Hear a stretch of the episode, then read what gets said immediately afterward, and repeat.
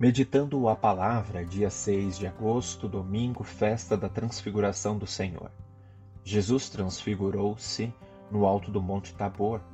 Os apóstolos Pedro, Tiago e João puderam viver intensamente esse momento da glória do Senhor, que antecipava a ressurreição de Cristo. O rosto de Cristo tornou-se brilhante como o sol e se ouviu uma voz do Pai este é meu filho amado, no qual pus todo meu agrado, escutai-o. Esse escutar é viver o ensinamento de Cristo para viver na glória com Ele. Proclamação do Evangelho de Jesus Cristo segundo Mateus.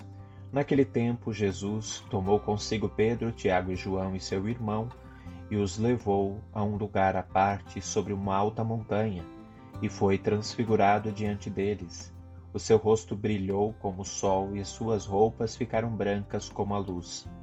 Nisto apareceram-lhes Moisés e Elias conversando com Jesus.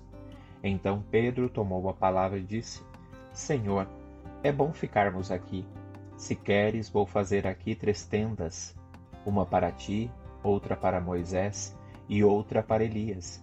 Pedro ainda estava falando quando uma nuvem luminosa os cobriu com sua sombra. E da nuvem uma voz dizia: Este é meu filho amado, no qual eu pus todo o meu agrado, escutai-o. Quando ouviram isto, os discípulos ficaram muito assustados e caíram com o rosto em terra.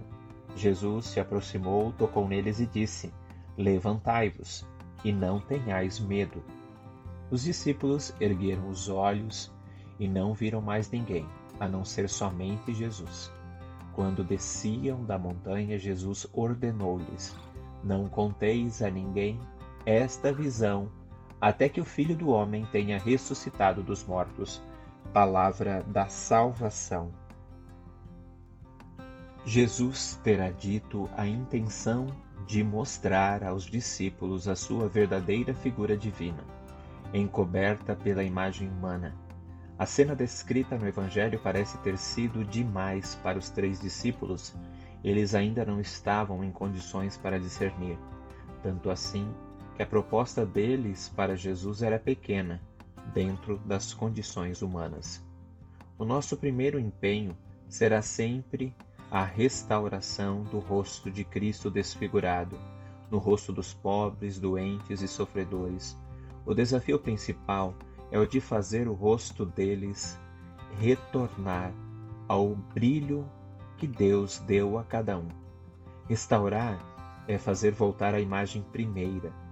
Se o rosto deles mudou para pior pela injustiça e indiferença dos homens, é necessário que os próprios responsáveis pelo estrago sejam também os responsáveis pela reparação. Nada te perturbe, nada te amedronte, tudo passa.